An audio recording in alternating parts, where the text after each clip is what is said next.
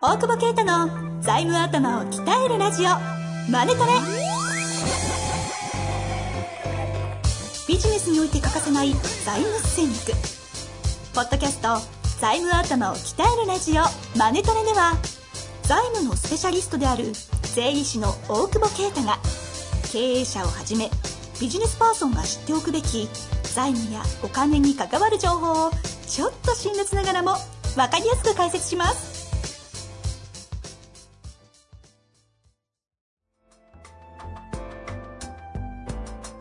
こんにちは、遠藤和樹です。大久保啓太の財務頭を鍛えるラジオ、マネトレ。大久保さん、本日もよろしくお願いいたします。よろしくお願いします。さあ、今日も質問来ております。はいはい。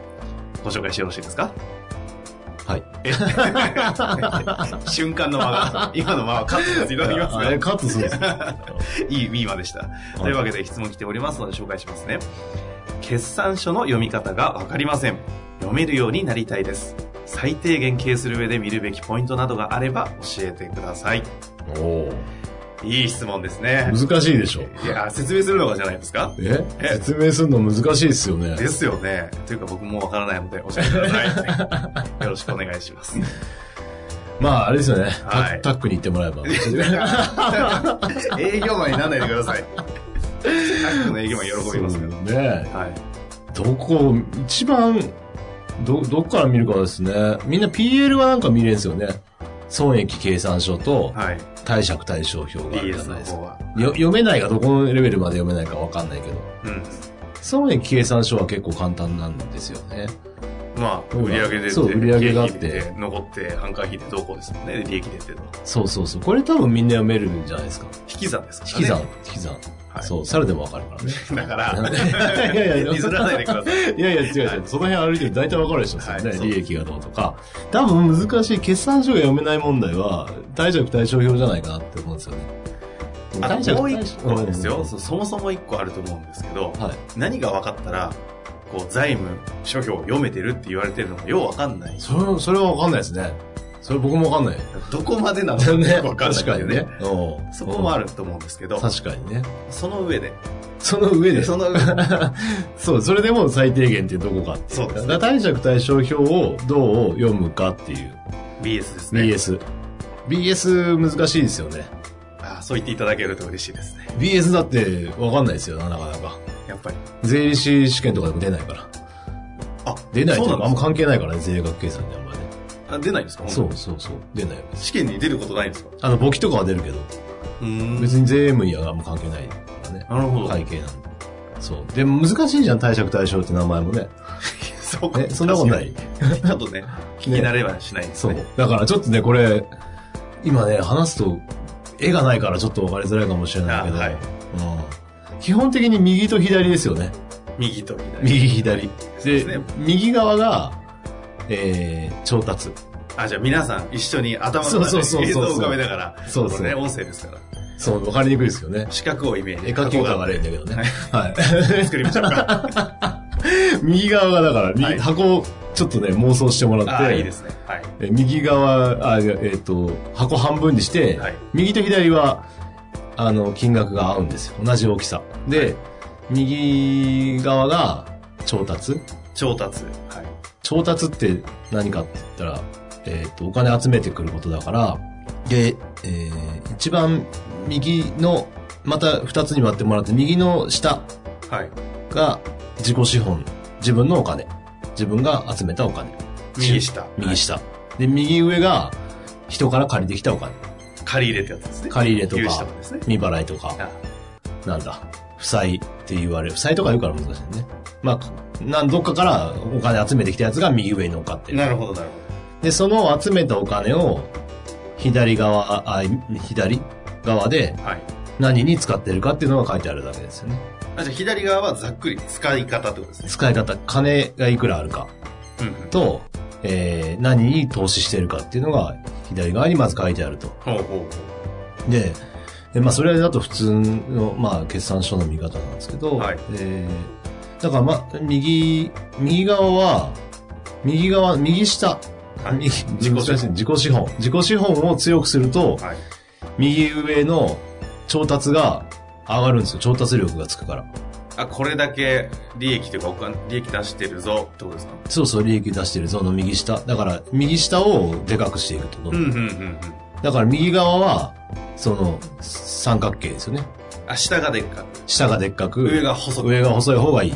要は、か借りてない。は借りてないし、借りても長期の方がいいから、あ、は短期で借りれるより、長く借りてる方が強いじゃないですあ、か。はい、は期限の利益というか、あい。うんのうん、うん、返すの先だから、うんで一番下の自己資本が強いのが一番いいんだけどだから右側はその下半身デブを、ま あ、目指しつつ下半身デブを 形として。なるほど。そうそうそう形としてはなねるほど。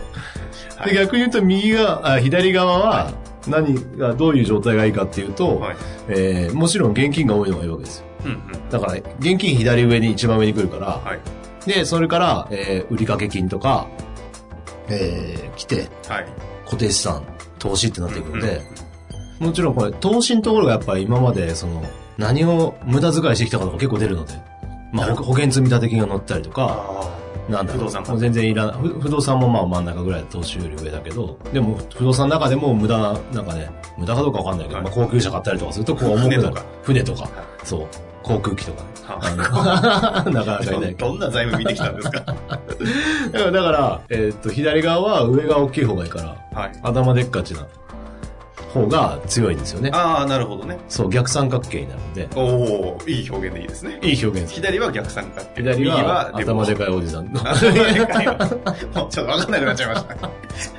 余計わかんないです。右がそうそうそう。で、えー、これで何を見るかっていうと、あ、そうですよね。ですねはい。えーまずその右下の、さっきから言ってる自己資本、純資産のところが、はい多分一番わかんないんですよ。純資なら産ない、というそもそもね純純資産って何っていう。何です かえ、差額です。いいや何の何の資産、あ左と右の、その、左側の資産と、はい。右の負債の、右上の方ね。はい負債の差額ですよ。だから意味ないんですよ。いや。 ちゃんと待ってください。いや、でも意味ない。意味がないから分かんないんですよ。そこ見ても、そこだけ見てもわからないです。いや、でもそこは全てなんですよ。 えここだけ見てもわからないけど、ここが全て。そう。だから、えっと、な、何も意味ないから、経営してて気づかないわけですよ。自分が純資産いくらかって。まあ、株価ですわ。ざっくり言えうんうんうんうば。んその会社の。何と何の差額っておっしゃいましえっと、左側の資産の合計とた、はい。右側の、右上の負債の合計の差額です。ほうほう。だから、純資産が10億あったからって、結構現金の間違いなんだけど、純資産いくらですかって言うと、現金いくらですみたいな。え聞いてねえんだけど、みたいなね。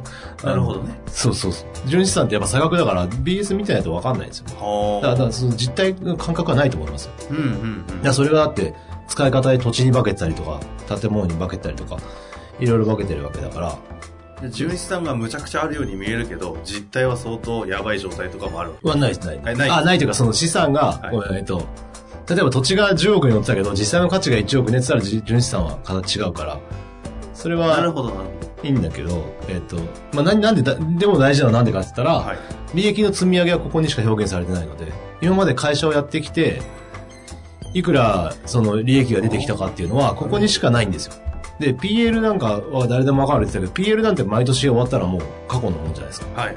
時間軸ないですよね。ないんです。もう終わっていくので。はいで、それの納税後に残った、えー利益だけが純資産として、その右下に、こう、組み込まれているわけですよう。んうんだからもう納税しかないんですよ。純資産を強くするには。うん。なるほど。うん。